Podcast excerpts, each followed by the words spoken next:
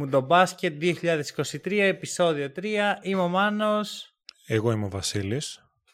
Και αυτό είναι το επεισόδιο που παραλίγο να έχει δράμα. Και ευτυχώς όχι γιατί η Εθνική κατάφερε να περάσει στη Νέα Ζηλανδία σε ένα εννοείται αγχωτικό παιχνίδι. Και τι περιμέναμε κιόλας από την Εθνική. Πάντα θα μας αγχώνει έστω και λίγο με κάποιο τρόπο. Ε, εν τέλει, κάναμε αυτό που θέλαμε και αυτό που έπρεπε. Το, εντάξει, το έπρεπε σε αρκετά εισαγωγικά και είμαστε στη φάση των 16. Βασίλη Γνωμούλα. Ε, γνωμούλα, εντάξει, ήμουνα για ένα ημίχρονο full ε, οπαδός. Ε, κοντέψαμε να μην έχουμε επεισόδιο με όλα αυτά που έγιναν στο πρώτο ημίχρονο. Λίγο η καρδιά μου έτσι είχε φύγει λίγο από τη θέση της, αλλά ευτυχώς όλα καλά. Εντάξει, κατά ψέματα φέτος με το ρόστερ που έχουμε δεν είναι τίποτα δεδομένο. Ε, να πω για τη Νέα Ζηλανδία ότι για μένα ήταν ένα πολύ μεγάλο ερωτηματικό συγκεκριμένη ομάδα γιατί το δείγμα που είχαμε από αυτήν ήταν απέναντι στους Αμερικανούς που δεν είναι δείγμα για να βγάλει συμπεράσματα και το άλλο απέναντι στο Λίβανο με τον οποίο ναι μεν ήταν derby αλλά πάλι είναι μια θεωρητικά αδύναμη ομάδα δηλαδή η πιο normal... Τι είπα, ο Ιορδανία. Ναι, την Ιορδανία, OK. Okay. Τα συμπεράσματα με την Ιορδανία δεν είναι χρήσιμα, κατά τη γνώμη μου, οπότε ήταν λίγο ερωτηματικό η Νέα Ζηλανδία πώς θα παίξει απέναντί μας. Παίζει ένα λίγο περίεργο μπάσκετ, είναι πάρα πολύ physical, νομίζω το, το νιώσαμε στο πετσί μας το πρώτο ημίχρονο αυτό. Ε, παίζουν πάντα στα όρια του φάουλ, ε, νομίζω ότι είναι και στην τακτική τους να προσπαθήσουν να βγάλουν λίγο εκτός ρυθμού τον αντίπαλό τους και να χάσει λίγο το μυαλό του. Και στην επίθεση βασίζονται πάρα πολύ στο να κυκλοφορήσουν γρήγορα την μπάλα και να σκοράρουν πολλά τρίποντα. Και νομίζω ότι τους βγήκε 100% στο πρώτο ημίχρονο. Δηλαδή χάσαμε τα αυγά και τα πασχάλια εμείς. Ισχύει. Εντάξει, αρχικά κάναν τη χάκα πριν το μάτς και όντως μας τρόμαξαν. Ε, εξακολουθώ να λατρεύω τη χάκα, να ξέρεις. Δεν έχει, ξέρεις, Άκουσα πολύ προσεκτικά αυτά που είπες, αλλά δεν ναι. μπορώ. Το λατρεύω. Να ξέρεις, βάζω εθνική, παίζει χάκα, αλλάζω κανάλι, τελειώνει χάκα και ξαναβάζω εθνική. Εγώ έβαλα χάκα και μετά το έκλεισα, ε, θα σου πω, για μένα εντάξει, το επίπεδο των δύο ομάδων σίγουρα δεν είναι αντιπροσωπευτικό του πώς εξελίχθηκε το μάτς. Αλλά το λέγαμε και στο προηγούμενο podcast ότι αυτό είναι το ωραίο σε αυτές τις διοργανώσεις. Ότι ξέρεις, τα πάντα μπορεί να γίνουν. Και στη συγκεκριμένη περίπτωση η εθνική μας δεν είναι ό,τι καλύτερο έχουμε κατεβάσει. Δεν είναι η περσινή Ελλάδα που τέτοια μάτια θα καθάριζε με άνεση. Ανταυτού πρόκειται για μια ομάδα η οποία ε, είναι ικανή ε, για την υπέρβαση αλλά είναι και ικανή για να πάει πολύ κατώτερα από ό,τι θα θέλαμε και αυτό μας κάνει κάθε παιχνίδι, κάθε μικρή νίκη μέσα σε ένα παιχνίδι, κάθε νίκη εν τέλει, να την κάνει πιο σπουδαία, πιο σημαντική, να την πανηγυρίζει ρε παιδί μου. Δηλαδή, πέρσι με τη Μεγάλη Βρετανία δεν θα πανηγυρίζαμε. Δεν πανηγυρίζαμε όταν κερδίζαμε. Ε, Φέτο, ναι, Ζηλανδίας, ναι ρε φίλε.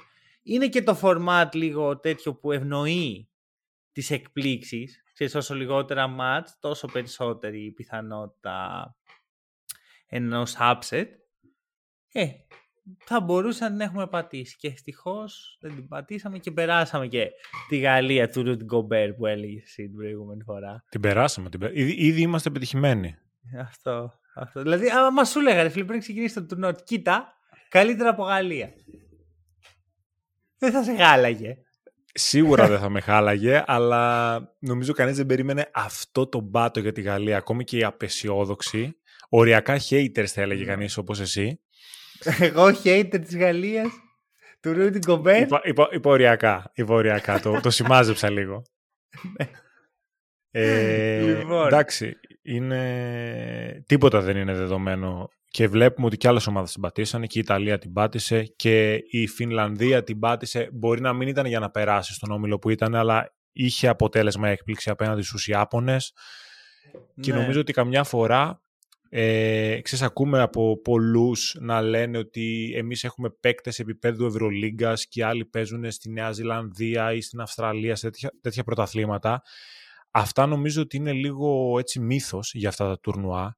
Γιατί αλλιώς χρησιμοποιείται ένας παίκτης που μπορεί να παίζει στην Ευρωλίγκα, μπορεί να είναι απλά ένα εργαλείο για την ομάδα του και ο άλλος να είναι πρωταγωνιστής και αυτό να είναι πιο χρήσιμο για την εθνική του εκείνη τη στιγμή.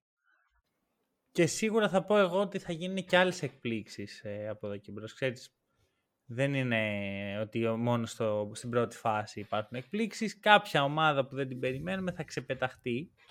Αλλά θα μιλήσουμε για όλα αυτά. Πριν φτάσουμε εκεί, πρέπει να πούμε δύο πράγματα. Πρώτα απ' όλα, ε, θυμάσαι που σου είπα ότι θα βάλω ένα quiz στο podcast στο Spotify και μπορείς όποιος θέλει να απαντήσει από κάτω. Απαντήσανε μερικοί ακροα... ακροατές και δύο ονόματα είναι που μου τράβηξαν την προσοχή. Το ένα είναι του Ρόντε Χόλις Τζέφερσον, ο οποίος έγινε ήδη FIBA Hero. Μέσα σε... Δηλαδή ήταν το, το podcast το ανεβάσαμε τη μέρα πριν βάλει 39 πόντους στους, ε, στους Νέους Ζηλανδούς. Βέβαια χάσανε πάλι οι Ορδανοί. Απ' την άλλη, ένα όνομα που μου άρεσε πάρα πολύ ήταν ο Τούρκολου ο οποίος βέβαια δεν ξέρω αν είναι καλύτερος στη FIBA από ότι στο NBA είναι ίδιο επίπεδο. Αλλά ήταν πάρα πολύ καλός. Δηλαδή όταν έπαιζε με εθνική Τουρκία, εγώ φοβόμουν. Κοίταξε, ο Τούρκογλου ήταν λίγο σε αντιμπορική ομάδα, αλλά από την άλλη κατάφερε σαν starter να φτάσει τελικούς NBA με την ομάδα του. Ναι. Δεν τον πολύ παρακολουθούσα βέβαια, γιατί ήταν τα πρώτα χρόνια που έβλεπα full ενεργά NBA, οπότε δεν έχω σφαιρική άποψη, γιατί ήταν και αντιπορική ομάδα, αλλά ξέρεις, έφτασε τελικούς NBA, εξισμένει αυτό. Το ακούω, το ακούω. Επίσης, μας κεράσανε καφέδες, μας κέρασε μάλλον κάποιος, ο οποίος επέλεξε το όνομά του να μην γραφτεί στο Buy Me Coffee. Εμείς γνωρίζουμε το όνομα, προφανώς δεν θα το πούμε ε, το γνωρίζουμε, ξέρεις, γιατί μπορεί να γραφτεί, αλλά να ναι. μην φαίνεται δημόσια. Ε, δεν θα το πούμε, αλλά ευχαριστούμε πάρα πολύ. Νομίζω ότι πρέπει να παραδειγματιστείτε κάποιοι. Ξέρεις, ξέρεις ο αυστηρός πατέρας, δεν κοιτάει τα υπόλοιπα παιδιά του. Τι έγινε εδώ; Όπως και να έχει, άμα θέλετε να στηρίξετε το podcast, μπορείτε ε, στο buymeacoffee.com slash να μας κεράσετε το καφεδάκι, μιας και είπαμε δηλώσαμε και οι δύο εδώ πέρα στο ανώνυμη, όχι ανώνυμη αλκοολική, ανώνυμη κάτι με καφεΐνη, ότι είμαστε θυσμένοι στον καφέ. Ανώνυμη εξαρτημένη. Ε, μπράβο, ναι, ναι, ναι. Και πάμε τώρα στα δικά μας να πιάσουμε όμιλο-όμιλο και θα ξεκινήσουμε από τον όμιλο της Εθνικής προφανώς. Ε, μιας και τα έχουμε ξέρεις, πάρα πολύ φρέσκα. Ε, το μάτς έχει τελειώσει να το πιάσουμε λίγο από την αρχή. Έχουμε ένα πρώτο ημίχρονο στο οποίο φτάνουμε να χάνουμε με 15 πόντους. Ε, εκεί, ξέρεις, λίγο ακόμα και ο πιο αισιόδοξος ρε παιδί μου, λίγο δαγκώνει τα νύχια του. Λέει, είναι δύσκολα. Δεν θα πω ότι, ξέρεις, αγχώθηκα full. Δηλαδή, όντως πίστευα ότι το, το ψηλό έχουμε. Αλλά σίγουρα η εικόνα ήταν πολύ μακριά από αυτό που θα θέλαμε. Εγώ ήμουν αρκετά πιο απεσιόδοξος από σένα. Ε, κυρίως λόγω της εικόνας που δείχναμε, γιατί όταν μια ομάδα δεν, έχει, δεν είναι πολύ καιρό παιγμένη για να μπορεί σχετικά εύκολα να βρει τη χημεία που χρειάζεται, δεν είναι τόσο εύκολο να γυρίσει αυτή την εικόνα στο δεύτερο ημίχρονο και να ανατρέψει διαφορά 15 πόντων. Και επίτρεψέ μου έτσι, έχω γράψει εδώ στο κινητό την ώρα που τελείωσε το ημίχρονο, έγραφα κάποιες σκέψεις για αυτό που βλέπω για την Εθνική ε, και διόρθωσέ μου αν κάτι δεν σου αρεσει Ήμασταν μια ομάδα που είναι πολύ κακή στο rebound. Ναι. Ήμασταν μια ομάδα που δεν τρέχει καθόλου στον ευθυνδιασμό. Δεν, δεν, δεν της βγαίνει θα πω. Ναι. Εγώ θα κάνω μια μικρή παρένθεση εδώ και θα πω ότι όταν παίρνουν το διάρισο και το τριάρισο το αμυντικό rebound και ψάχνουν με hand-off το playmaker, δεν θες να τρέξεις. Ναι. Δεν μπουσάρουν την μπάλα με dribbling. Ε, ωραία, θα το πιάσουμε λίγο το θέμα του εχνηδιασμού. Συνέχισε και θα, θα σου πω τι σκεφτόμουν. Ήμασταν μια ομάδα πάρα πολύ κακή δημιουργικά. Ήμασταν μια ομάδα πάρα πολύ κακή στο σκοράρισμα, στο set παιχνίδι και ήμασταν και μια ομάδα πάρα πολύ μέτρια στο physicality που βγάζαμε στο παρκέ. Ειδικά το τελευταίο είναι αρκετά σημαντικό για, τα, για τη φετινή εθνική, ρε παιδί μου. Πρέπει να, να μπει στο παιχνίδι το physicality και δεν έγινε αυτό. Ε, συμφωνώ σε όλα. Για το transition που λες θα σου πω το εξής. Όταν βρίσκεσαι στην κατάσταση που έχουμε βρεθεί ε, σε εκείνη τη φάση του παιχνιδιού, που είναι η Νέα Ζηλανδία μας κάνει ξεκάθαρα outplay. Φοβάσαι λίγο ρε παιδί μου, ξέρεις, νιώθεις ένα κίνδυνο. Και ξέρεις, να πάρει την μπάλα ο Λαριτζάκης να ξεκινήσει το coast to coast δεν είναι το πιο το πρώτο του ένστικτο την ώρα που έχει ανασφάλεια, ρε παιδί μου. Ανταυτού ψάχνει τα ασφαλή χέρια του Γόκαπ. Εγώ έτσι το ερμηνεύω αυτό που περιέγραψες. Ξέρεις τι γίνεται όμως, νομίζω ότι αυτό το βλέπουμε με όλα τα συστήματα. Όχι μόνο με τον Λαρεντζάκη στο 2 για παράδειγμα. Ε, OK, okay, σήμερα είδαμε περισσότερο το Λαρεντζάκη στο 2 και λιγότερο κάποιον Μωραΐτη, Μποχωρίδη ή κάτι αλλά δεν είδα γενικότερα την Εθνική να προσπαθεί να τρέξει σε κανένα παιχνίδι και του παγκοσμίου και των φιλικών. Οπότε ναι. νομίζω ότι δεν ξέρω αν είναι επιλογή του coach ότι μάλλον δεν πιστεύει ότι είμαστε καλοί για να τρέξουμε, καλύτερα να μην τρέξουμε. Από την άλλη δεν είναι ότι είμαστε και τίποτα μανούλες στο set παιχνίδι. Στην πραγματικότητα εγώ αυτό που καταλαβαίνω είναι το εξής. Άμα, πάρουμε, άμα κλέψουμε απλά την μπάλα και βγούμε μπροστά θα βγούμε, OK. Okay. Αυτό το είδαμε και σε φιλικά και τώρα στο, στη Μανίλα. Αυτό που δεν έχουμε και νομίζω ότι σε αυτό αναφέρεσαι ουσιαστικά δεν θα πάρουμε ας πούμε το rebound για να αρχίσουμε να τρέχουμε ρε παιδί μου, ξέρεις, να, να, να βγάλουμε δευτερεύον ευνηδιασμό. Να μην Εννοείται, δεν μιλάω μόνο για layup coast to coast. Μιλάω ναι, και ναι, μια, ναι. μια γρήγορη επίθεση σε ανοργάνωτη άμυνα. Αυτό, αυτό δεν έχουμε λοιπόν. Εγώ η ερμηνεία που του έχω δώσει, ε, που το έχω, έχω δώσει αυτό είναι ότι δεν έχουμε τον παίχτη ο οποίος είναι fast break maker. Δεν έχουμε τον Γιάννη, δεν έχουμε τον Νίκ, δεν έχουμε καν, τι να σου πω, εντάξει ο Λούκας δεν είναι πολύ σε αυτό, ε, αλλά θα τρέξει κι αυτός. Είναι καλύτερος από αυτούς που έχουμε. Ο Γόκαπ δεν είναι το παιχνίδι το αυτό. Δεν είναι κακός, αλλά δεν είναι fast break maker, παιδί μου. το... Άμα θέλω να τρέξω, δεν είναι η πρώτη μου επιλογή στο roster μου. Οπότε νομίζω ότι εκεί ότι έχουμε κάποιους παίχτες οι οποίοι είναι γρήγοροι, μπορούν να φύγουν στον ευνηδιασμό, αλλά δεν έχουμε τον παίχτη ο οποίος θα τους προωθήσει την μπάλα όταν φτάσουν στην άλλη πλευρά του παρκέ γρήγορα αυτοί. Ε, αυτό, το πρόβλημα ήθελα, αυτό το πρόβλημα ήθελα ουσιαστικά να, να δείξω, γιατί σε κάποια φάση βλέπαμε μέσα μια πεντάδα όπου στο 5 είχε τον Παπαγιάννη που για τα κυβικά του δεν θεωρείται τόσο αργός, μπορεί να τρέξει mm. στον ευνηδιασμό. Τον Παπα-Νικολάου που τον έχουμε δει να τρέχει στον ευνηδιασμό όλη τη χρονιά με τον Ολυμπιακό τον Παπαπέτρου στο 4 που είναι ένα τεσάρι που μπορεί να τρέξει στον ναι. Δηλαδή τα εργαλεία υπήρχαν, αλλά δεν υπήρχε η, η επιλογή της, ε, αυτής της πρώτης πάσας. Πάλι ότι είναι... Ε, που διαφωνούμε. Ότι εγώ δεν πιστεύω ότι είναι θέμα επιλογής, αλλά ικανοτήτων. Δηλαδή δεν πιστεύω ότι δεν θέλουμε να το κάνουμε αυτό, αλλά δεν μπορούμε να το κάνουμε. Εγώ αυτό έχω καταλάβει. Μπορούμε μόνο άμα βγάλουμε μια τέλεια άμυνα που θα οδηγήσει σε κλέψιμο να χρησιμοποιήσουμε αυτά τα εργαλεία γιατί είναι τελείως ανοργάνωτη εκεί η αντίπαλη άμυνα. Αλλά νομίζω ότι είναι και τόσο δύσκολο. Λάβει την μπάλα στα χέρια του. Για μένα αυτό είναι πολύ δύσκολο. Δηλαδή πιστεύω ότι είναι underrated πράγμα ο παίχτη που μπορεί να το κάνει αυτό. Είναι ένα από τα χαρακτηριστικά που κάνει τον Νίκα Λάθη τόσο πολύτιμο μέσα στην καριέρα του. Κοίταξε, προφανώς δεν απαιτώ την ε, ικανότητα του Νίκ, αλλά νομίζω ότι είδαμε σήμερα το άλλο άκρο. Δηλαδή να μην συμβαίνει ποτέ. Ε, Ήθελα κάτι παραπάνω από αυτό. Κάτι παραπάνω από αυτό. ένα effort, ας πούμε, να δεις μια προσπάθεια. Ναι. Να γίνει και τρεις φορές, ρε παιδί μου. Έγινε ναι, μηδέν. Αλλά αυτό θα μπορούσε να οδηγήσει σε πάρα πολλά λάθη που δεν, δεν μας παίρνει. Άρα μάλλον καταλήγουμε στο ότι είναι επιλογή.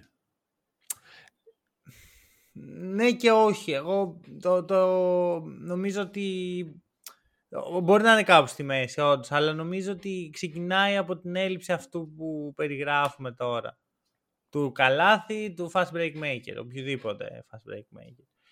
Όπως και να έχει, γίνεται ό,τι γίνεται στο πρώτο ημίχρονο, υπάρχει μια απογοήτευση πιθανώς και στην ομάδα, αλλά εκεί είναι που βγαίνει η πίστη που έχει η ομάδα και εκεί είναι αυτό που έλεγες, ότι όταν εμείς είμαστε με πλάτη στον τοίχο σαν Εθνική Ελλάδος, τίνουμε να είμαστε πολύ καλύτεροι από ό,τι ε, ορίζει το ταλέντο μας. Συμφωνώ και εντάξει, ξαναλέω το μείον 15 δεν είναι εύκολη υπόθεση, ναι. αλλά στην αρχή μπήκαμε με τον τίτλο του φαβορή στα χαρτιά, στο μυαλό νομίζω αρκετού κόσμου. Τώρα δεν ξέρω αν οι παίκτες το βλέπαν έτσι, αλλά για άλλη μια φορά σε ένα must-win παιχνίδι που μάλλον ήμασταν η καλύτερη ομάδα, δεν ανταπεξήλθαμε στην αρχή. Δηλαδή σήμερα η ναι. Εθνική είναι και για κατσάδα και για πολλά μπράβο. Ναι, Γιατί ναι, είναι ναι. δύσκολα και τα δύο που κάνει. Και το να είναι τόσο κακή και τόσο νοχελική στο πρώτο ημίχρονο είναι δύσκολο σε must-win παιχνίδι. Και το άλλο που κάνει στο δεύτερο ημίχρονο είναι πάρα πολύ δύσκολο. Το ακούω. Ναι, Ήμασταν ναι. των άκρων σήμερα. Ε, και έχεις εκεί, βγαίνει από τον πάγκο, ένας, ο, ο που μας κράτησε, να το πούμε όπως έχει, Ιωάννης Παπαπέτρου, ο οποίος σήμερα δεν, ναι, δεν τράπηκε. Ξέρει ποιος είναι. Να μην τραπώ κι εγώ λίγο να πω κάτι. Για βες. Σήμερα ο Παπαπέτρου ήταν ε, ηγέτης με όλα τα γράμματα κεφαλαία και είναι από τις πολύ λίγες ηγετικές εμφανίσεις που έχω δει εγώ με την εθνική διαχρονικά. Δεν σου λέω ότι είναι η κορυφαία, σίγουρα δεν είναι η κορυφαία, ναι. αλλά είναι τρομερά ηγετική εμφάνιση και να κάνω και το γρήγορο disclaimer, δεν είμαι Παναθηναϊκός. Ναι. Για να μην νομίζει κάποιος ακροατής ότι είμαι Παναθηναϊκός. Ο Παπαπέτρου μας κράτησε όρθιους σε στιγμές που η ομάδα δεν έπαιζε τίποτα με το σκοράρισμά του και πάντα έβλεπα στο, στο πρόσωπό του και στο στυλ παιχνιδιού του μία αυτοπεποίθηση ότι πάμε να το πάρουμε, το έχουμε. Μιλούσε στους συμπέκτες του, προσπαθούσε να τους ξυπνήσει, προσπαθούσε να τους καθοδηγήσει. Δεν είναι η πόντι. Για μένα του, τους βγάζω στην άκρη, δεν ξέρω καν πώς έχει βάλει. Είναι η εικόνα του Παπαπέτρου ναι. από το ναι. δεύτερο δεκάλεπτο και μετά. Ναι, ναι, ναι, όχι, συμφωνώ πλήρως. Είναι καταπληκτικός. Εντάξει, το ότι πρέπει να κάνεις disclaimer τι ομάδα είσαι για να πεις μια καλή κουβέντα για τον Παπαπέτρου για μένα λέει όσα χρειάζεται να ξέρει κανείς για την τοξικότητα στον ελληνικό αθλητισμό. Ναι. Ε, για μένα σήμερα ξέρεις, είναι ξεκάθαρο το μήνυμα. Το ξέρω ποιος είμαι. Ξέρεις, το λέει στη συνέντευξη πριν δύο μέρες, πριν τέσσερις μέρες και σήμερα το κάνει σε πράξη. Που ναι. φυσικά δεν είναι μόνος του να μην, ε, μην μπερδευτούμε ότι μόνο στο Παπαπέτρου πήρε την Ελλάδα και την κουβάλισε. Αλλά αυτός είναι στη φάση τη χειρότερη μας που μας κρατάει σε ένα αξιοπρεπές επίπεδο για να μην ε, τραβήξει κι άλλη διαφορά. Μου επιτρέπεις εδώ έτσι 30 δευτερόλεπτα πολύ γρήγορα με αφορμή το ξέρω ποιος είμαι του Παπαπέτρου να πω κάτι; Για πες. Ε, νομίζω ότι πρέπει η ελληνική, η λογική ε, μάλλον της ελληνικής δημοσιογραφίας να αρχίζει να αλλάζει σιγά σιγά. Θεωρώ και την ερώτηση στον Ιωάννη προχθές κακή. Το ποιος είσαι. Το θεωρώ κακή ερώτηση. Θεωρώ ε, πολύ κακό το σχολιασμό των σημερινών του παιχνιδιού. Και θεωρώ και πολύ κακή, κακή τη συνέντευξη στον ε, coach Ιτούδη που ουσιαστικά δεν τον αφήνουν να μιλήσει. Πρέπει να σταματήσουν λίγο, πιστεύω, οι δημοσιογράφοι να θεωρούν τους εφτα... Ε, αυτούς τους πρωταγωνιστές. Όταν κάνουν συνέντευξη δεν είναι οι πρωταγωνιστές. Και πρέπει, ο καλός δημοσιογράφος νομίζω φαίνεται εκεί, ότι αντιλαμβάνεται ότι δεν είναι πρωταγωνιστής και αφήνει τον πρωταγωνιστή να τα πει όπως τα νιώθει για να δώσει την πραγματική εικόνα προς τα έξω. Πράγμα που είναι στα μάτια μου πολύ πολύ καλύτερο από το να προσπαθούν να κάνουν ότι γνωρίζουν μπάσκετ, λέγοντας τακτικές που δεν υπάρχουν, λέγοντα, λέγοντας πράγματα που δεν υπάρχουν, πετώντας εξυπνάδες πάνω στα λόγια του ομοσπονδιακού προπονητή, είναι πάρα πολύ άσχημο αυτό και γίνεται εδώ και πάρα πολλά χρόνια και νομίζω σιγά σιγά πρέπει να, να αρχίσουμε να το αποβάλουμε. Δεν κάνω shout-out σε κανένα όνομα, γιατί δεν έχω κάτι με τους ανθρώπους σε προσωπικό επίπεδο, αλλά η λογική με την οποία έχουν γαλοχηθεί είναι λάθος και πρέπει να αλλάξει κάποια στιγμή. Ναι. Αυτό και ε, το κλείνω εδώ. Ε, δεν θα σχολιάσω τίποτα γιατί είναι ξέρεις, πολύ εύκολο να γίνει podcast για την ελληνική δημοσιογραφία. Ε, θα σου πω όμως ε, ένα, μια σκέψη ότι, αν δεν έχουμε το ποιος είσαι, δεν έχουμε και το ξέρω ποιος είμαι. Και για μένα σε ένα βαθμό η δημοσιογραφία είναι αυτό, είναι να βγάλεις την ατάκα από τον παίκτη, είναι να του βγάλεις κάτι το οποίο θα, θα είναι στάμπα, ρε παιδί μου. Εγώ το, το, έβλεπα το μάτς και το σκεφτόμουν συνέχεια. Ξέρω, ξέρω ποιος είμαι, ξέρω ποιος είμαι. το έκανε και hashtag στο Twitter. Δεν με χαλάει τόσο. Αλλά γενικά, εντάξει, δεν θα μιλήσουμε τώρα για την ελληνική δημοσιογραφία, γιατί έχουμε πολλά να πούμε. Και ίσως να μην χρειάζεται. Ε, όπως και να έχει, εντάξει, με τον τρόπο που έρχεται. Α, και μετά στο δεύτερο ημίχρονο έχουμε την ομάδα να αλλάζει τελείως χαρακτήρα, να αλλάζει δέρμα να είναι αυτό που περιμέναμε νομίζω από μια ομάδα που έχει χτυπηθεί από τις 7 πληγές του Φαραώ. Και η αιχμή του δώρατος ας πούμε, ο παίχτης ο οποίος αυτό το, το κάνει, το μετουσιώνει, είναι ο Γιάννους Λαρετζάκης, που το κάνει και επιθετικά πολύ έντονα χθες, ε, χθες σήμερα. Ναι. Κάποιοι ε, θα ότι... αύριο στο podcast. Σωστά, σωστά. Ε, νομίζω ότι είναι ο, ουσιαστικά ο Παπαπέτρου δίνει το έναυσμα, αν θέλουμε να το κάνουμε τελείως ε, σεναριο και ο, ο Λαρετζάκης είναι ουσιαστικά το, το πρώτο, η πρώτη συμπαράσταση δίπλα στον, ε, στον Ιωάννη, όπου μπαίνει και κάνει ένα απίστευτο δεύτερο ημίχρονο και με την ενέργεια που δίνει στην άμυνα, με το πώς πιέζει την μπάλα προκειμένου να χαλάσει το μυαλό των ε, Νεοζηλανδών guards, αλλά και στην αρχή βρίσκει ρυθμό με ό,τι του δίνει άμυνα, με τα ελεύθερα shoot ή τα shoot που μάλλον έχει ε, μάθει ο ίδιος να κάνει να είναι ελεύθερα. Ε, και με τα drive στο close out νομίζω ήταν πολύ κλειδί το ότι η Εθνική σήμερα έπρεπε να σπάσει τα close out των Νεοζηλανδών όποτε πηγαίναμε επιθετικά στην ε, close out άμυνα νομίζω ότι βρίσκαμε λύσεις είτε με ελεύθερο shoot είτε με κάποια πάσα μέσα στη ρακέτα να τελειώσουμε τις φάσεις Όποτε δεν πηγαίναμε επιθετικά και πηγαίναμε πιο παράλληλα, νομίζω ότι το χάναμε εντελώς και γινόταν λάθος επιλογή ή πάρα πολύ κακό σουτ. Και στο δεύτερο ημίχρονο το κάναμε πάρα πολύ καλά. Ουσιαστικά αυτό αλλάξαμε, γιατί το ταλέντο έχουμε ξαναπεί ότι είναι πιο περιορισμένο, αλλά αυτή η ναι. λεπτομέρεια στα δικά μου μάτια έκανε τη διαφορά. Ναι, ναι, ναι, όχι, συμφωνώ απολύτως. Και ο Λαρετζάκης το έκανε πολύ καλά αυτό. Ναι, ναι, ναι, ναι. Το, στο σωστό σημείο, στη σωστή στιγμή θα πω. Ε, νομίζω ότι είμαστε σε φάση τώρα που ξέρεις, μπορούμε να πάρουμε πολλά περισσότερα πράγματα με τον τρόπο που ήρθε αυτή η νίκη. Δηλαδή άμα πούμε ότι OK, okay, πώς θες να κερδίσεις, νομίζω αυτή η ανατροπή, η συσπήρωση, ξέρεις, εγώ το έβλεπα ρε και στον πάγκο, βάζαμε ένα τρίποντο και σηκωνόντουσαν όλοι, φωνάζανε. Πολύ καλό αυτό για την ομάδα την ίδια. Δηλαδή μας κάνει καλό όντως. Ε, βέβαια για τη συνέχεια, γιατί προς τα εκεί πάει σιγά σιγά και να μιλήσουμε και για τον όμιλό μας λίγο ε, περισσότερο. Εντάξει, με την Team USA παίξαμε. Ευτυχώς άμα είναι να τους ξαναβρούμε, να τους ξαναβρούμε στον τελικό. Δεν με χαλάει. Σας περιμένουμε. Εμείς εκεί θα είμαστε, δεν ξέρω. ε, όχι η καλύτερη μας εμφάνιση, αλλά για να κερδίσουμε λίγο χρόνο μέσα στο επεισόδιο θα αποφύγω τα πολλά σχόλια. Και τώρα έχουμε μπροστά μας Μαυροβούνιο και Λιθουανία.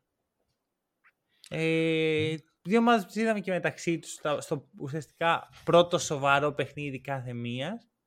Και μπήκαν λίγο τα πράγματα στη θέση τους για το ποια είναι καλύτερη εν τέλει και δεν ήταν αυτή που πίστευα, μπορώ να πω. Ε, πιάσε λίγο Λιθουανία. Πες μου τι σκέφτεσαι. Νομίζω ότι με, το με τα ρόστερ μάλλον όπως είναι αυτή τη στιγμή η Λιθουανία δεν είναι καλό fit για την εθνική γιατί θα έχουμε πολύ σοβαρό πρόβλημα στους ε, ψηλούς, στη front line. Ε, γιατί και με Βαλαντσιούνας και με Μοντεγιούνας χθες είδαμε ότι προσπάθησαν να δημιουργήσουν είτε να χτυπήσουν μέσα από το ζωγραφιστό είτε να δημιουργήσουν από το ζωγραφιστό ενώ εμείς από την άλλη ουσιαστικά έχουμε ένα πεντάρι το λέω το ένα υπό την έννοια ότι ο Χατζηδάκης σήμερα δεν χρησιμοποιήθηκε.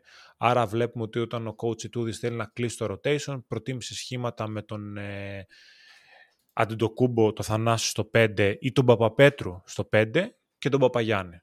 Άρα ουσιαστικά έχουμε ένα καθαρό πεντάρι, το οποίο καθαρό πεντάρι δεν μπορεί να μαρκάρει εύκολα βαριά κορμιά όπως αυτά των Λιθουανών. Είχαμε θέμα στο rebound γιατί δεν είμαστε μάλλον τόσο καλοί στη ρακέτα να παίρνουμε θέσεις από τα βαριά κορμιά μας, στο οποίο η Λιθουανία είναι πάρα πολύ καλή. Πάλι λόγω που... Βαλαντσιούνας. Πάλι λόγω Βαλαντσιούνας εννοείται. Είναι, νομίζω ότι είναι το target man, έτσι, δεν το συζητάμε Και νομίζω ότι θα έχουμε πρόβλημα. Μακάρι να βγω ψεύτης, αλλά νομίζω ότι θα έχουμε πρόβλημα. Είναι σίγουρα δύσκολο matchup, αλλά ε, από όσα είπες, εγώ αυτά τα, ξέρεις, τα ζω με αυτά. Ναι. Αυτό που σε μένα χτυπάει είναι ότι έχουμε δείξει μια τάση με τους scorers και τους shooters να μην τα πηγαίνουμε καλά. Τους περιφερειακούς scorers. Είδαμε σήμερα αυτός ο Ήλι, η Λάι, δεν ξέρω πώς είναι η σωστή προφορά. Ε, έβαλε, δεν θυμάμαι πώς. Νομίζω 27, ήταν σίγουρα σε κάποια φάση, δεν ξέρω αν πήγε παραπάνω. Πέτρου. Και είδαμε και τον ε, ε, όχι, ε, Μπζάι της ε, Ιορδανίας και αυτός να μας ε, βαράει με τρίποντα. Γενικώς νομίζω ότι η εκτελεστική ικανότητα της Λιθουανίας που είναι στο γονίδιό του, ρε παιδί μου, ξέρεις, είναι αυτό που έλεγες για τη Σερβία και ο επιστάτης βαράει τρίποντα. Νομίζω ότι θα, θα μας δυσκολέψει ιδιαιτέρως, χωρίς να έχουν αυτό το περιφερειακό σκόρερ, έχουν όμως την περιφερειακή εκτέλεση στο, στην ομάδα τους. Απλώς ξέρεις τι γίνεται. Πάνω εκεί έρχεται να δέσει το γλυκό με την front line, γιατί αυτή είναι που μπορεί να σου κάνει την πρώτη ζημιά με τα επιθετικά rebound. Ναι, ναι για να δώσεις δηλαδή, συνδυαστικά γίνεται το, κακό και το είδαμε σήμερα να συμβαίνει στο πρώτο ημίχρονο. Ναι. Ναι, ναι, όχι. Έχεις δίκιο σε αυτό. Ε, δεν είμαστε το φαβορή. Οριακά θα τολμήσω να πω ότι δεν ξέρω αν είμαστε και το φαβορή με το Μαυροβούνιο κρίνοντας από τη σημερινή εικόνα του πρώτου ημιχρόνου και στη συνέχεια και του δεύτερου, βάζοντα το όμως ε, σαν συνολική εικόνα. Γιατί δεν γίνεται να πάρουμε μόνο το κομμάτι που μας βολεύει. Αυτό όμως για μένα δεν σημαίνει ότι είμαστε για να μας ξεγράψουν. Ωραία, Σε φυσικά ε, χρειαζόμαστε βελτίωση. Κερδίζουμε χρόνο που ξέρεις, τραυματίζει το Μίτογλου, μένει εκτός μία μέρα πριν αρχίσει η οργάνωση η ομάδα χρειάζεται χρόνο. Είναι δεδομένο αυτό. Και κάθε μέρα που παραμένει στο τουρνουά της κάνει καλό. Η μέρα αύριο που θα είναι έτσι τελείως κενή για την ίδια θα της κάνει καλό. Σημαίνει αυτό ότι θα προκριθούμε και θα ε, η μία μέρα αυτή θα μας κάνει πολύ καλύτερος. Δεν νομίζω. Αλλά συγχρόνως, ξέρεις, έχω περιέργεια να το δω αυτό το παιχνίδι. Γιατί, ξέρεις, όπως είπαμε ότι μπορεί να γίνουν τα πάντα σε τέτοιες διοργανώσεις, έχει και εδώ αυτό. Εντάξει, ναι, είναι... Συμφωνώ καταρχάς και είπαμε. Κάναμε το πρώτο κομμάτι, περάσαμε στην επόμενη φάση. Είναι δύο παιχνίδια που όπως είπες προηγουμένως δεν είμαστε για να μας ξεγράψουν. Εγώ δεν θεωρώ ότι είμαστε φαβοροί σε κανένα από τα δύο. Έτσι, και νομίζω ότι πρέπει, είμαστε στη φάση που πρέπει να πάμε έτσι, με αυτή τη λογική. Καλά, ναι. ναι. Ε, Προσωπικά από το μικρό δείγμα που έχω θεωρώ πιο βατό το Μαυροβούνιο. Ε, εντάξει, είναι και ξέρεις και το μεταξύ του παιχνίδι που έδωσε πολύ ναι. Αν και θα σου πω ότι αδικήθηκε λίγο από τον ίδιο τον εαυτό το Μαυροβούνιο με αυτό το αποτέλεσμα για εμένα. Ήταν καλό στο πρώτο ημίχρονο το Μαυροβούνιο, δεν ήταν κακό. Νομίζω ότι έλειψε πάρα πολύ η ευστοχία από το τρίποντο. Πρέπει, αν δεν κάνω ναι. λάθος, να είχαν 16% στο, στο derby το και έχουν και 30 σε όλη τη διοργάνωση. Ναι, δεν είναι καλό. Σουτάρουν πολύ μέτρια. Σουτάρουν mm. πολύ μέτρια. Ε, αυτό δεν ξέρω αν είναι η ικανότητά τους ή αν θα βρουν και θα τα βάλουν. Αυτό με φοβίζει λίγο γιατί ούτε η πρώτη ούτε η τελευταία. Έχουμε μια τάση. Ναι, έχουμε μια τάση να τα δεχόμαστε. Θα το δούμε, θα πω εγώ. Ε, Παρ' όλα αυτά, αυτό που είπαμε στην αρχή ισχύει. Κάθε παιχνίδι θα το ζήσουμε ε, σαν να είναι ένας τελικός, σαν να είναι ένα must-win παιχνίδι και για μένα αυτό κάνει και το matchup με τη Λιθουανία αλλά και με το Μαυροβούνιο. Δύο μάτς που ανυπομονώ να έρθουν. Ε, και ένα τελευταίο σχόλιο από μένα είναι ότι για την εθνική είναι ότι να θυμόμαστε αυτές τις εμφανίσεις του Παπαπέτρου και του Λαρετζάκη δεν θα πούμε στη χρονιά, γιατί δύο μέρες χρειάζεται για να αλλάξει το πώς βλέπουμε σαν ε, φύλαθλη ένα παίχτη. Και μια κακή εμφάνιση. Και ξέρεις, μπορεί να έρθει. Παίχτες είναι, δεν είναι ρομπότ. Να πω εδώ και πριν, δεν ξέρω αν μετά θα έχεις να συμπληρώσεις κάτι για τον Όμιλο, αλλά για αυτούς που ξεσκητάνε και τα σενάρια και, όλ, και τις βαθμολογίες ε, και όλα αυτά, πρώτα παίζουμε με τη Λιθουανία. Είναι το πρώτο παιχνίδι με τη Λιθουανία, που είναι το must-win παιχνίδι. Είναι όλα must-win εν τέλει. Αυτό Όχι, άμα χάσουμε από τη Λιθουανία μένουμε έξω. Αυτό εννοώ ναι, must-win. Αλλά συγχρόνως αν κερδίσουμε και χάσουμε μετά πάλι μάλλον μένουμε έξω. Εκεί παίζουν ρόλο οι διαφορές. Sorry, άμα κερδίσουμε στο πρώτο και χάσουμε μετά, ναι. Εκεί παίζουν ναι. ρόλο οι διαφορές δεδομένου του γεγονότος ότι όλοι μάλλον θα χάσουν από την Αμερική. Εκεί παίζουν ρόλο οι διαφορές. Αλλά η Λιθουανία έχει μια μεγάλη διαφορά με τους Μαυροβούνιου, η Κοσάρα, οπότε είναι εντελώς must win το παιχνίδι και με όσο το δυνατόν μεγαλύτερη διαφορά για το μήπως και πάει σε τριπλή ισοβαθμία. Ναι. Αλλά οι ρεαλιστικές πιθανότητες είναι να περάσουμε με το 2 στα 2. Αυτό. Μ' αρέσει που το τελειώνεις έτσι. Ε, το σχόλιο που μου είπες για την Όμπλο μόνο ότι δεν θα πω τίποτα για Team USA γιατί πάει με Δευτέρα ακόμα. Και δεν έχει νόημα. Δεν νομίζω ότι θα έχει πρόβλημα από κάποιον. Ε. Λοιπόν, πάμε στο πρώτο group που θα πω εγώ ότι το κοιτάω και παθαίνω λίγο περίεργα πράγματα. Αρχικά όλες οι σημαίες έχουν με ένα συνδυασμό μπλε, κόκκινο και άσπρο εκτός από της Ιταλίας που έχει πράσινο, κόκκινο και άσπρο Ωραία. Αλλά μετά βλέπω Σερβία, OK. Okay. Ιταλία, από την οποία δεν ξέρω τι να πιστέψω πλέον. Βλέπω Δομενικανή Δημοκρατία, ζαλίζομαι με το που τους βλέπω. Ζαλίζομαι από τον μπάσκετ, δεν, δεν ξέρω τι να περιμένω. Και το Πουέρτο Ρίκο που ειλικρινά δεν έχω δει ούτε λεπτό από αυτήν την ομάδα, δεν μπορώ να εκφέρω άποψη. Και θα πιάσω λίγο την ομάδα που πραγματικά πίστευα και μέχρι τώρα δεν μου έχει βγει καθόλου, την ε, Ιταλία. Και θα σου πω ότι είμαστε ακόμα εδώ. θα παλέψουμε. Πάλι η Ιταλία είναι και αυτή μια ομάδα που σαν outsider δουλεύει καλύτερα. Αλλά είναι τέτοια η συγκυρία και αυτή ήταν από την ε, Δομενικανή Δημοκρατία που το κάνει πάρα πολύ δύσκολο. Εντάξει, θέλει δύο νίκες, αλλά θέλει και άλλα αποτελέσματα για να, για να περάσει. Ε, εντάξει, η Ιταλία το ξέραμε ότι θα είναι εδώ. Έτσι, δεν, η ΙΤΑ ήταν κακή, αλλά δεν ήταν αποκλεισμός. Προφανώς. Αλλά τώρα καλείται να ανέβει ένα μικρό βουνό. Δηλαδή θέλει νίκη απέναντι στους σερβου Όχι ακατόρθωτο, ε, θα πω εγώ. Σίγουρα όχι ακατόρθωτο. Δεν, δηλαδή το περσινό ήταν πιο ακατόρθωτο στο Eurobasket. mm Στα, τουλάχιστον πριν το παιχνίδι. Εξαρτάται πάντα και το με το τι εικόνα θα δείξει. Ε, σίγουρα δεν είναι ακατόρθωτο. Ε, απ' την άλλη, σίγουρα η έκπληξη του ομίλου είναι η Δομινικανή Δημοκρατία. Το έχουμε, την έχουμε ξαναναφέρει και σε προηγούμενο podcast. Είναι η ευχάριστη έκπληξη μέχρι στιγμής του, του μου το μπάσκετ. Μία από τις ευχάριστες, αν όχι η πιο ευχάριστη έκπληξη στα μάτια μου. Ε, με όχι τόσο ε, ορθολογικό μπάσκετ, αλλά με μπάσκετ που σε αυτά τα τουρνουά ε, μπορεί να σε πάνε και αρκετά ε, μακριά, θα πω, έχοντας παράλληλα και τον ε, Mega Star, τον Carl Anthony Towns. Ε, πολύ fan του watch ομάδα. Είναι το Dark Horse μου αυτή τη στιγμή. Ναι.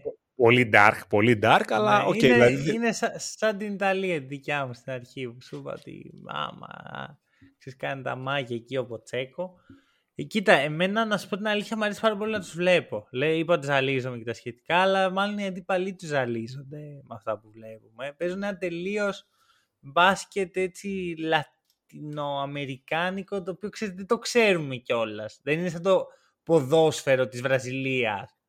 Που λίγο πολύ όλοι το έχουμε δει κάπως, κάπου. Παίζουν ένα, ένα δικό τους μπάσκετ, το γουστάρω πάρα πολύ αυτό όταν μια ε, χώρα φέρνει την κουλτούρα τη δικιά της και δεν προσαρμόζεται σε, στην ευρωπαϊκή συνήθως συνήθεια ή στην αμερικάνικη εδώ. Ε, και δεν μπορώ να βγάλω από το μυαλό μου ότι αυτό το run και σε συνδυασμό με τη συγκυρία ότι έχουν τον καλό παίχτη, ξέρεις, ο Towns για αυτούς παίζει να είναι ότι είναι για μας ο Γιάννης. Ε, έχουν και κάποιους παίχτες που έρχονται από πίσω ίσως η Δομινικανή Δημοκρατία σιγά σιγά χτιστεί σε, ένα, σε μια καλή ομάδα. Ήδη έχει καλούς παίχτες που δεν έχουν κατέβει. Που μπορεί, ξέρεις, να σιγά σιγά να αρχίσουν να ψήνονται, να μπει ο Ντουάρτε, να βγει κι άλλος ένας. Αυτό είναι process, θέλει χρόνια. Αλλά όσο προχωράει η φετινή Δομινικανή Δημοκρατία, φτιάχνει και το μέλλον της.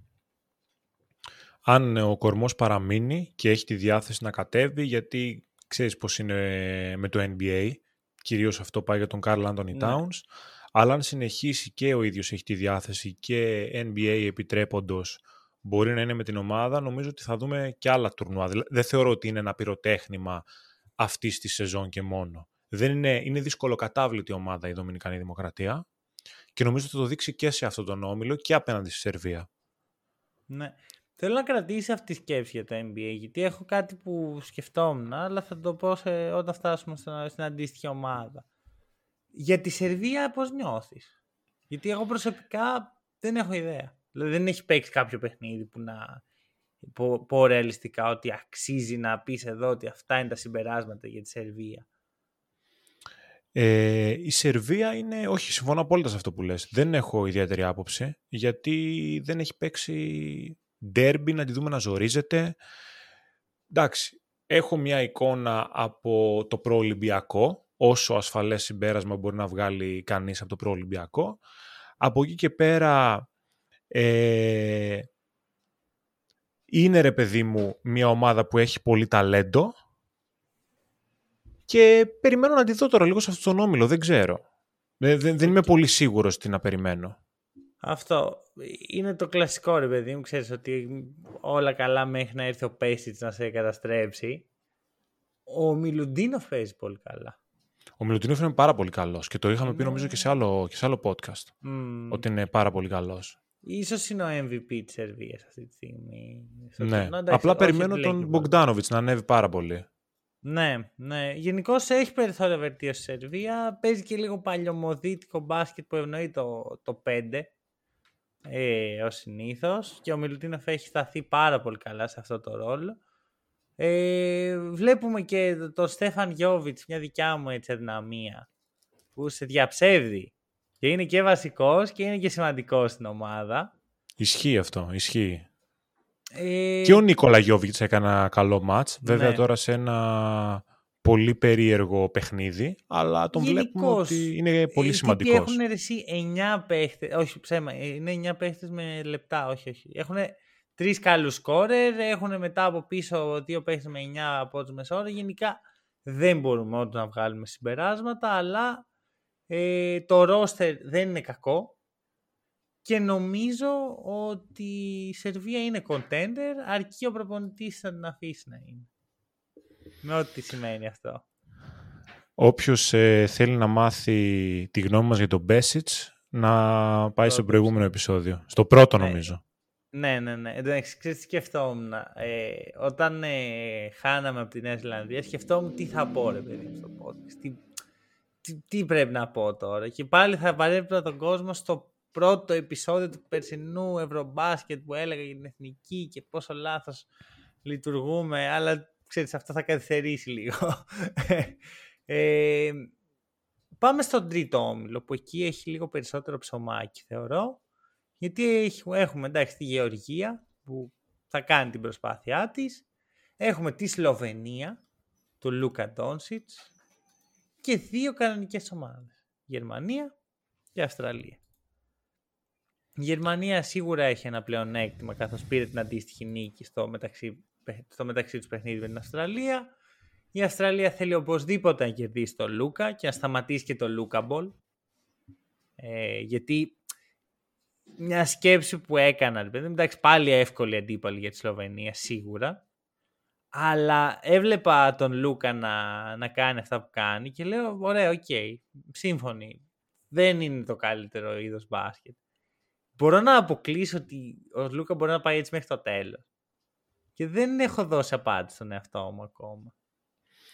Κοίτα, εγώ αυτό που πιστεύω αυτή τη στιγμή για την Σλοβενία, νομίζω ότι είναι πάρα πολύ θετικό το γεγονός ότι φαίνεται να έχουν χαμηλά την μπάλα.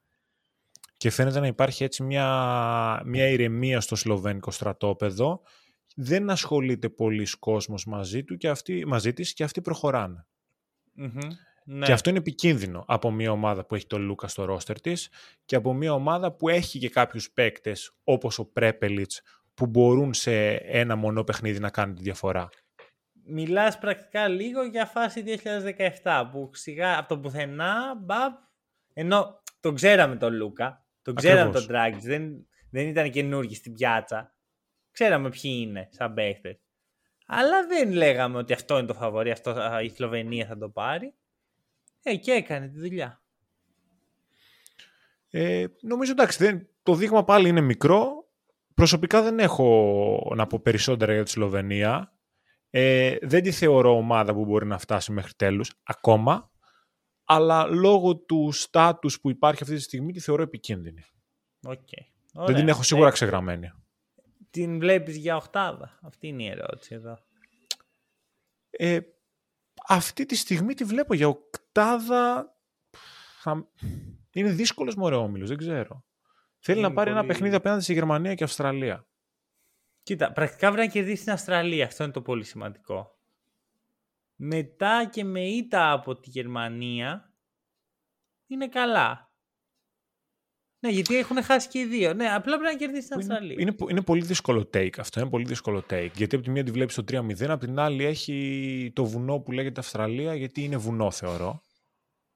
Ναι. Ε... Για μένα είναι λίγο πάλι αυτό που συζητάγαμε για τη Λιθουανία και την Ελλάδα. Είναι δύσκολα τα χαρακτηριστικά της Αυστραλίας. έχει πολύ βαριά κορμιά. Έχει καλούς περιφερειακούς που συζητήσαμε στο πρώτο επεισόδιο πως η Σλοβενία ίσως είναι μία από τις χειρότερες περιφερειακές άμυνες στη διοργάνωση. Ε, θα ρίξει πάνω στον ε, Λούκα τον Έξαμ. Θα ρίξει πάνω στον Λούκα τον ε, Θάιμπουλ. Θα ρίξει τον ε, Τζος Γκριν. Θα του κάνουν αυτοί τίποτα; Όχι απαραίτητα. Δηλαδή πάλι μπορεί να τελειώσει το ημίχρονο εύκολα με 20 πόντους. Αλλά κάποια στιγμή θα αρχίσει να κουράζεται. Αυτό είναι. Έτσι ώστε στο τέλος να μην μπορεί ο Λούκα να τα τραβήξει όλα όπως έγινε πέρσι με την Πολωνία. Σε ένα παιχνίδι που ο Λούκας στο τέλος έχει χάσει το μυαλό του, παιδί μου, και αποβάλλεται εν τέλει. Όχι αποβάλλεται, κάνει πέμπτο φάουλ και παρακολουθεί τον Πονίτκα να κάνει triple double. Κοίτα, αυτός είναι ένας τρόπος να αντιμετωπιστεί το Λούκα ball. Γενικά ο Λούκα εκνευρίζεται εύκολα και μπορούν, ναι. είδαμε την Πολωνία πέρσι να το εκμεταλλεύεται. Όταν του στραβώσει και λίγο το παιχνίδι, μπορείς να τον εκνευρίσει. Δεν είναι ιδιαίτερα δύσκολο. Ναι, όχι, συμφωνώ και νομίζω ότι αυτό. Όχι ότι θα πάμε να τους σπάσουμε τα νεύρα, πάμε να παίξουμε σκληρή άμυνα. Να τον ζορίζουμε. Physicality που πάντα ε, δίνει. Δηλαδή, ξέρεις, παρακολουθείς τα weaknesses ας πούμε των NBA stars και σχεδόν πάντα το physicality είναι καλό counter απέναντι σε έναν ε, star και ο Λούκα δεν είναι εξαίρεση. Ε, νομίζω ότι η Αυστραλία έχει το προβάδισμα γιατί έχει περισσότερο βάθος και περισσότερη ε, ουσία σαν ομάδα αλλά δεν έχει σίγουρα τον καλύτερο παίχτη. Βασικά κανείς δεν έχει τον καλύτερο παίχτη πέρα από τη Σλοβενία. Ισχύει αυτό. Ισχύει αυτό. Εντάξει, η ε, Γερμανία άλλη φάση. Γιατί εγώ τη βλέπω στο παρκέ, βλέπω μια καταπληκτική ομάδα. Ε, με τρελαίνει το πώς δένουν τα, τα χαρακτηριστικά αυτών των παιχτών μέσα στο γήπεδο. Πώς δηλαδή ο Σρέντερ έχει την, αυτή την, ο Σρόντερ έχει... Σρόντερ. Χατζηγεωργίου εσύ. Ε, έχει αυτή την εκτελεστική ικανότητα, παιδί μου, αλλά δεν την καταχράζεται. Δεν πάει ευθεία και όπου του βγει. Έχει πάρα πολύ σουτέρ γύρω του. Κορμιά που μπορούν να αμυνθούν. Τον καλύπτουν αμυντικά. Βλέπουμε δηλαδή τα σχήματα που έχει χρησιμοποιήσει ο, ο Χέρμπερ για να καλύψει τον ε, Σρούντερ είναι εξαιρετικά. Σχεδόν ποτέ δεν τον βλέπουμε πάνω στο καλύτερο επιθετικό απέναντι, ε, απέναντί του και ξεκουράζεται κιόλας έτσι για να προσφέρει στην επίθεση. Αλλά ο, ο Μο Βάγνερ όταν του δίνει τη ευκαιρία είναι καταπληκτικός. Αλλά δεν ξέρω αν αυτή η ομάδα μπορεί να πάει μέχρι το τέλος, γιατί περί αυτού πρόκειται το potential της, χωρίς τον Φραντς. Εντάξει, εγώ είμαι αισιόδοξος ότι ο Φραντς θα παίξει. Να σου πω την αλήθεια. Κυκλοφορεί με μπότα. Με μπότα, δηλαδή με ανισχύει πάρα πολύ αυτή η εικόνα.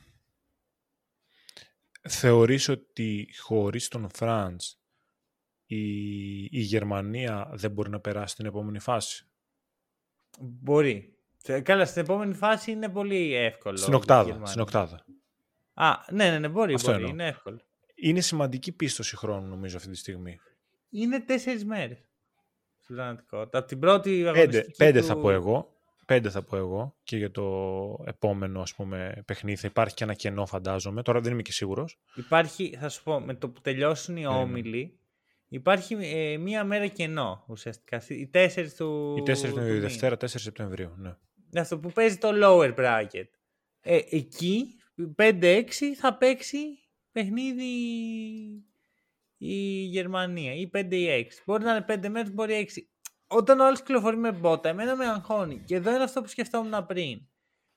Συζητάμε κάθε καλοκαίρι ότι άμα ο Γιάννης αρπάξει ένα κρυολόγημα, άμα ο ένας, άμα ο άλλος, δεν θα παίξει. Υπάρχει περίπτωση η Orlando Magic να αφήσουν το Franz να παίξει ενώ ε, ε, φαίνεται τόσο σοβαρός τραυματισμός Δεν λέω ότι του κόβει τον μπάσκετ, αλλά ξέρεις, άμα είναι ένας τραυματισμός που θα πρέπει να τον αφήσει έξω για δύο, για δύο εβδομάδες και αυτό επιστρέψει τη μία, λίγο δύσκολο μου φαίνεται. Κοίταξε, νομίζω ότι τώρα πάει λίγο το θέμα πάλι στο NBA, του πόση δύναμη έχουν οι ομάδες του NBA να βάζουν βέτο, ε, που από ό,τι φαίνεται σίγουρα έχουν σε έναν αρκετά υψηλό βαθμό. Όχι, το ακούω πολύ αυτό που λες, ότι έχουν το φόβο τους. Και είναι και λογικό, έτσι. Είναι το, για μένα, εντάξει, είναι και ο Μπανκέρο, είναι top project. Είναι top project. Να, να σου το πω πώς το σκεφτόμουν. Οι περισσότεροι, ο περισσότερος κόσμος δεν πιστεύει ότι ο Φραντζ είναι μελλοντικός superstar. Μερικοί ούτε καν all-star. Αλλά είμαι σίγουρος ότι οι Magic πιστεύουν στο Φραντζ. Έχουν επενδύσει πάρα πολλά σε αυτό το παίκτη δεν μπορεί να το βλέπουν για να λένε «Ε, εντάξει, το, ο τρίτος. Όχι. Το πιστεύουν. Συμφωνώ. Αυτό οπότε δεν νομίζω ότι θα παίξει έτσι, τόσο απλά. Εκτός αν δεν είναι όλες οι ομάδες τόσο ευαίσθητες, αλλά είναι ο, οι Bucks. Γιατί ξέρεις, είναι και η ομάδα, είναι και ο παίχτης, η ιδιοσυγκρασία του, το πόσο πολύ θα πατήσει πόδι, θα πει όπα. Εγώ, ο Λούκα, ας πούμε, δεν έχει επιτρέψει ποτέ να υπάρχει τέτοιο σχόλιο. Φυσικά άλλο το στάτους του Λούκα, άλλο του Βάγνερ. Κοίτα, και, και άλλο το στάτους του Γιάννη και άλλη σημαντικότητα του Γιάννη για τους Bucks και για την πόλη του Milwaukee. Δηλαδή ο Γιάννης είναι οριακά η πόλη τα τελευταία χρόνια. Με όση υπερβολή μπορεί να έχει αυτό που λέω, αλλά έτσι είναι. Το έχουν πει οι ίδιοι οι, οι πολίτες του Milwaukee. Ναι, όχι, εννοείται. Είναι πάρα πολύ σημαντικό το impact του. Συγχρόνως όμως αν, δούμε, αν ξέρεις, βλέπεις όλους τους άλλους παίκτες να παίζουν τραυματίες που δεν το βλέπεις. Αλλά σου λέω, αν τους έβλεπε και ο μόνος που δεν έπαιζε με το παραμικρό ήταν ο Γιάννης, ε, θα έλεγε, εντάξει παιδιά, τι γίνεται εδώ. Τι φάση. Ναι. Εμείς... Ισχύει. Αυτό. Ε, ωραία, πάμε παρακάτω. Πάμε στο τελευταίο όμιλο. Δηλαδή να πω εδώ πέρα ότι δεν πρόκειται να μιλήσουμε για τα lower brackets. OK, okay, είναι εκεί η Γαλλία, κρίμα. Α πέρναγε να μιλάγαμε για τη Γαλλία. Θα το πάρει η Γαλλία στο τουρνουά των χαμένων. Δεν νομίζω. Δεν νομίζω. Υπάρχουν ομάδες που έχουν περισσότερο κίνητρο. Εδώ οι άλλοι προχθές δεν έβαλε τους τρεις ψηλούς. Δεν ξέρω αν θα συνεχίσουν να παίζουν ή αν θα πάνε σπίτι τους. Ο Λεζόρ είπε σπίτι του. Από ό,τι ναι. κατάλαβα. Οι άλλοι ο δύο Γκουμπέρ... είχαν ένα τραυματισμό. Ναι. Τραυματισμό. δεν ξέρω. Τι να, τι να σου πω. Δηλαδή Εντάξει, η Γαλλία αυτή τη στιγμή είναι για γέλια και για κλάματα ταυτόχρονα. Ξεκάθαρα. Πάμε, πάμε group 4, ασχοληθήκαμε πολύ με Γαλλία. Ωραία, ασχοληθήκαμε πολύ με το lower bracket. Δεν θα έπρεπε να υπάρχει. Καταλαβαίνω ναι. ότι αυτές οι ομάδες θες κάπως να τις κάνεις showcase και τα σχετικά, αλλά δεν είναι αυτός ο τρόπος. Δεν είναι αυτός ο τρόπος, λυπάμαι. Όχι, όχι, δεν είναι. λοιπόν, και ξέρεις ποιο είναι το χειρότερο, πρέπει να το βγάλω μέσα. Ότι έχει lower bracket όλο το τουρνουάρε, όπου και να αποκλειστείς, όπως οποιαδήποτε φάση, θα παίξεις lower bracket. Δηλαδή η αγκαρή, η επιτομή της αγκαρίας. Σκεφτόμουν δηλαδή να παίρνει και η εθνική, να μην παίρνει σήμερα η εθνική. θα πρέπει να δω lower bracket, ε, δεν ψήνω. Δεν θα μιλούσαμε για εθνική, ε. να το πω στον κόσμο. Όχι. Άμα ήταν με τα. Όταν έπαιζες τα lower brackets εννοώ. Όχι. Δεν θα μιλούσαμε για εθνική. Ε, θα σου πω, απλά θα σου πω τον όμιλό μας. Ποιος θα ήταν. Αίγυπτος, η Ορδανία ναι. που έχουμε παίξει και Μεξικό. Μάλιστα. Ε, όχι. ε, όχι. Δε, δηλαδή κάπου όπα. Άμα δεν είσαι αρκετά καλός για να, για να παίξεις στο 1 έως 16, δεν, δεν ψήνω. Λοιπόν. Ε, οπότε, group, ε, δεν ξέρω τώρα πόσα group είναι, 100.000 group. Το Νομίζω είναι, τε, είναι τέσσερα group. Τέσσερα είναι group. τέσσερα, αλλά αυτό ονομάζεται group, group L. Ναι.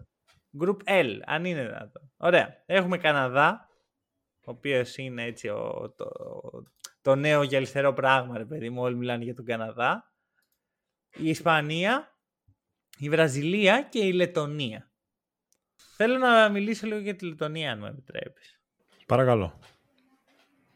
Μ' άρεσε πάρα πολύ ρε, αυτό που κάνανε στη Γαλλία. Το λάτρεψα και ξέρεις μετά που κάθεσα και είδα το παιχνίδι με τον Καναδά γιατί έγινα σε μία μέρα μέσα λετονός ε, μ' άρεσε πάλι ο τρόπος που παίζαν. Εντάξει δεν είχαν τις δυνάμεις να κερδίσουν και τον Καναδά ούτε, ούτε νομίζω ψυχικά ούτε και σε, ούτε σωματικά αλλά ρε, τι ωραία που παίζουν. Δηλαδή για μένα η πιο ομάδα, ρε παιδί μου, ξέρεις, η πιο καλά χτισμένη ομάδα με χημεία που παίζουν χρόνια μαζί. Το τουρνουά είναι σίγουρα η Λετωνία ε, και δεν μπορώ να μην το αγαπήσω αυτό. Ε, τα είπαμε για τη Λετωνία, τις δώσαμε τα λουλούδια, θα τις τα ξαναδώσουμε. Ε, πάρα πολύ καλή ομάδα και νομίζω ότι θα το δείξει και σε αυτό τον όμιλο. Ε, ουσιαστικά θα παίξει με Ισπανία και με, και με βραζιλια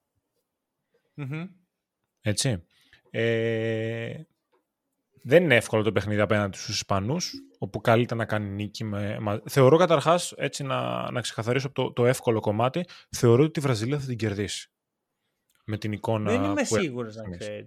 Δεν λέω ότι είναι εύκολο, εγώ θεωρώ ότι θα την κερδίσει με την εικόνα που έχω δει και από τις δύο ομάδες.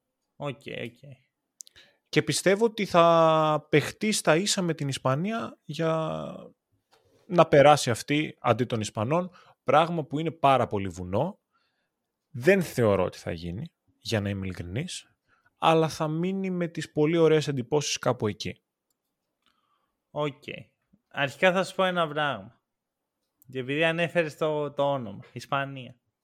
Τι είναι αυτό το κοκαλάκι της νυχτερίδας; Δεν πάνε να είναι η διασταύρωσή τους, να είναι ε, η, εθνική ομάδα της Γαλλίας, της, η Team USA και η εθνική ομάδα της Mordor μαζί, θα βρουν έναν τρόπο να περάσουν. Ναι. Εμείς, εκτός του, σου λέει, εμείς, οι Ισπανοί, εκτός του top 8, δεν υπάρχει περίπτωση. Ποιος είναι ο τρόπος, θα κάτσουμε πίσω, αναπαυτικά στην καρέκλα μας, όσο οι άλλοι σφάζονται μεταξύ τους. Είναι η ιστορία αυτής της ομάδας, ρε. Ε, και με κάποιο τρόπο από εκεί που λέγαμε, δεν το λέγαμε εδώ πολύ, αλλά ξέρεις, υπήρχε σαν αίσθηση ότι πώς θα περάσει η Ισπανία και κοίτα τι ομαδάρις έχει ο άλλος όμιλος. Τώρα απλώς πρέπει να κερδίσει τη Λετωνία που εντάξει δεν μπαίνει σαν outsider. Όσο ωραία και να παίζει η Λετωνία. Ε, θα ήθελα πάρα πολύ να αποκλείσει η Λετωνία τους Ισπανούς. Θα, θα ήταν ακόμα μεγαλύτερη στιγμή για μένα.